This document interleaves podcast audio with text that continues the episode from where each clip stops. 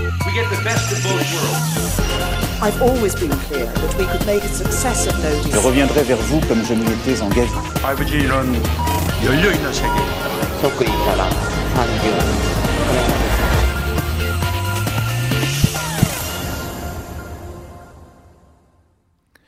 Eight forty-six, and Choi Hyungjoo is here on the pulse for us today. Good morning. Good morning, Alex. As prosecutors have reassigned the investigation into a biotech company which may involve the writer and former Liberal politician Rhyu Si-min. Can you tell us more? Yes, uh, the Joint Securities uh, Crime Investigation Division of the Southern Seoul Prosecutor Office was disbanded last month, and the uh, investigation into this biotechnology company SillaJen was reassigned to Financial Investigation Team on Wednesday.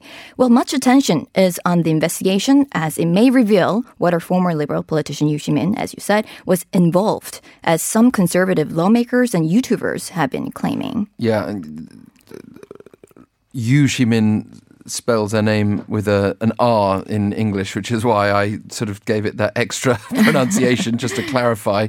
Um, but yeah, indeed, uh, this is a name that we've been hearing about for some time. Can you give us a bit of background? Sure. The, uh, the prosecutors have been investigating uh, stock trade irregularities involving this company, SillaJen, since August last year. The executive sold off all his uh, shares in the company in July, a month before its stocks uh, crashed upon news that clinical trials for an anti cancer drug the company was testing had been aborted.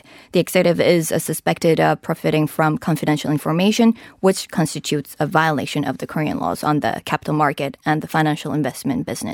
And how is Yu Min actually involved in this investigation? Well, some conservative lawmakers and YouTubers have been claiming that Yu Min was uh, has a close connection with the company that he made a speech at a seminar hosted by SillaJen back in 2015. Also, they say that there's a close relationship between the company and the politicians in Moon Jae-in government, that the company's stock price rose greatly after Moon took office, and even the company is based in Busan, where President Moon had been based uh, for many years. And uh, but however, Yu says that he could not refuse to give the speech as he had been asked by the head of the Value Invest Korea, Lee who was the largest shareholder of SillaJen and also the head of the regional committee of the participation uh, party, which you chaired in the past. Uh, meanwhile, Prosecutor General Yoon Suk-yeol reportedly ordered to dispatch four additional prosecutors to the team, while the Southern Seoul Prosecutor's Office says the investigation is not targeting the political sphere, but if they find any evidence involving irregularities, they will look into it. I asked earlier this week about how American voters might consider people of different ethnicities, looking at the case of the Asian ethnicity Right. of Andrew Yang, for example. And, and that was, I think, not definitive in terms of what we were able to discuss, but certainly um, interesting and a, a, a fascinating question for different countries. But I also made the point that we have kind of these very high expectations of the US in terms of openness to different Right. ethnicities, whereas here in South Korea, can you, for example, Hyungjoo, imagine uh, a non-Korean running for president or even running for a lawmaker position? Well, someday it might happen. Yeah, well, this is why I ask you because the Perhaps ruling. maybe your children? But who knows? But the, I mean, yeah, ethnic, that's an interesting question in itself because th if you ask them, they'll say they're Korean and they've got Right. Korean passports and they speak Korean Yes. and they've got at least half their blood coming from the Korean side. But um, without going down that rabbit hole, the ruling Democratic Party scouted another new figure ahead of the April 15th general election. And this is someone who's not ethnically Korean. Right.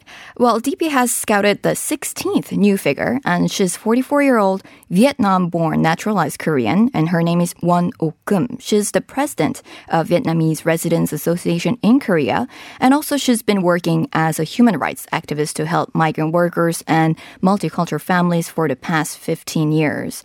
Well, just to give you a brief background about her, uh, she met her Korean husband back in 1996 as he was working as an engineer in a construction company in Vietnam. And she got married in the following year and obtained Korean citizenship in 1998.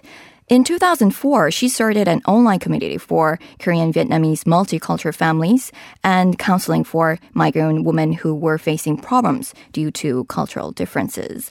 Uh, she has served as a representative of Migrant Residence Center called Dongheng and also as a director of Seoul Foreign Workers Center, and she even studied law in Korean universities. The the the step here seems to uh, come after, say, Jasmine Lee, uh, who's well known to our show, uh, Right. Philippine-born, naturalized Korean, former Saenuri Party lawmaker, what is now the LKP, uh, but who recently joined the Justice Party. Right. Uh, so interestingly, uh, last Tuesday at a press conference held at the National Assembly, um, Won Ok-kum was asked what makes her different from Jasmine Lee, and she said that she can better reflect the voices of migrants and hopes to uh, solve the issues of domestic violence in multicultural families and migrant workers' human rights. And she says she has decided to join politics as she hopes to create a country where immigrants are no longer strangers and live as part of Korean citizens. what we need to watch out for in the details of this going forward is what sort of role these people have in the parties. Is it just as some sort of figurehead? Are their voices really heard? And are they proportional representatives or Right. Mm. are they getting voted in by local constituencies? We'll have to see what kind of policies they would Yeah. come up. But but once they're actually being voted in, then then we know that society's changing. Right. Uh, let's talk about the weather. Yes, changing February's weather. cold, and I'm kind of happy it's cold because it was unnaturally warm in January. True. Yes. And, and it, in fact, officially was the warmest January on record. Yes.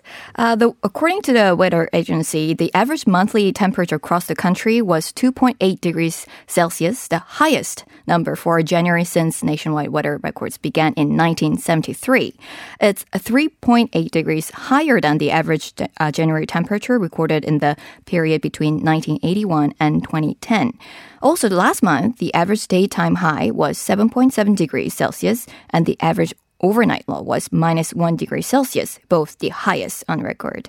And even Jeju Island recorded its all time high average temperature for January at 9.2 degrees Celsius. And in fact, flowers blossomed in Jeju since the daily high temperature rose to 22 degrees Celsius in the first week of January. Yeah, the birds and the bees must have been very confused. But what was the explanation?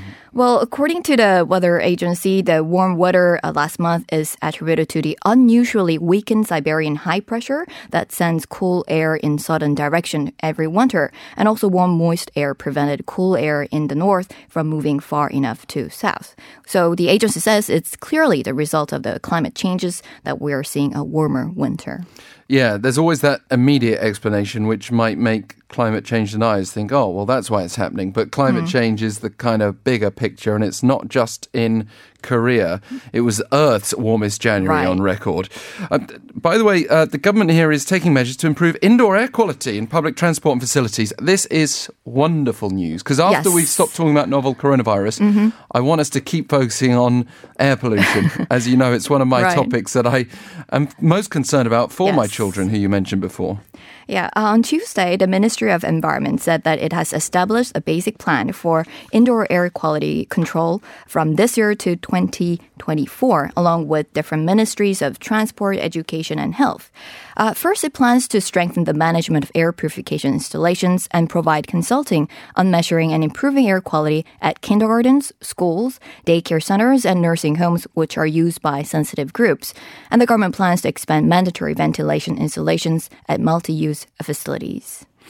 So we'll be able to actually see the level of ultrafine dust at subway stations in real time. Yes. So the government will share the real-time results of the automatic measurements to um, uh, measurements of the ultrafine dust at underground stations across the country, and it will launch air quality measuring networks based on high-tech information communication system on a trial basis in on subway and railway cars.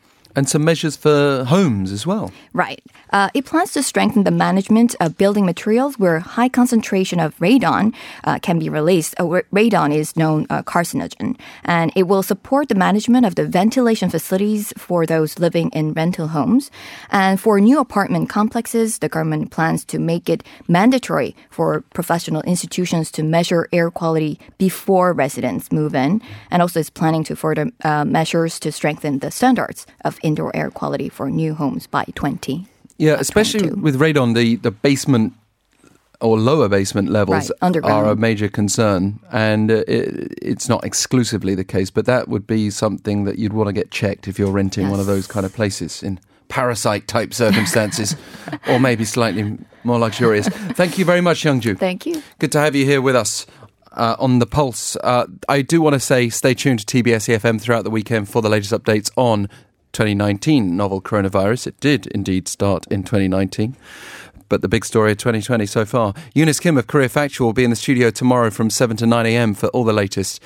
I'm also going to be here uh, broadcasting live on Sunday from 9 a.m. to noon in a special show. We'll be talking to reporters, medical doctors, and other experts who've been following the issue. So please do join us for as much of that as you can. We'd love to uh, have you contribute as well. Uh, we'll let you know, of course, as we always do, how you can do that. But um, we'll be back Monday with This Morning at 7 a.m. Coming up next, Life Abroad with Na Sung Hyun.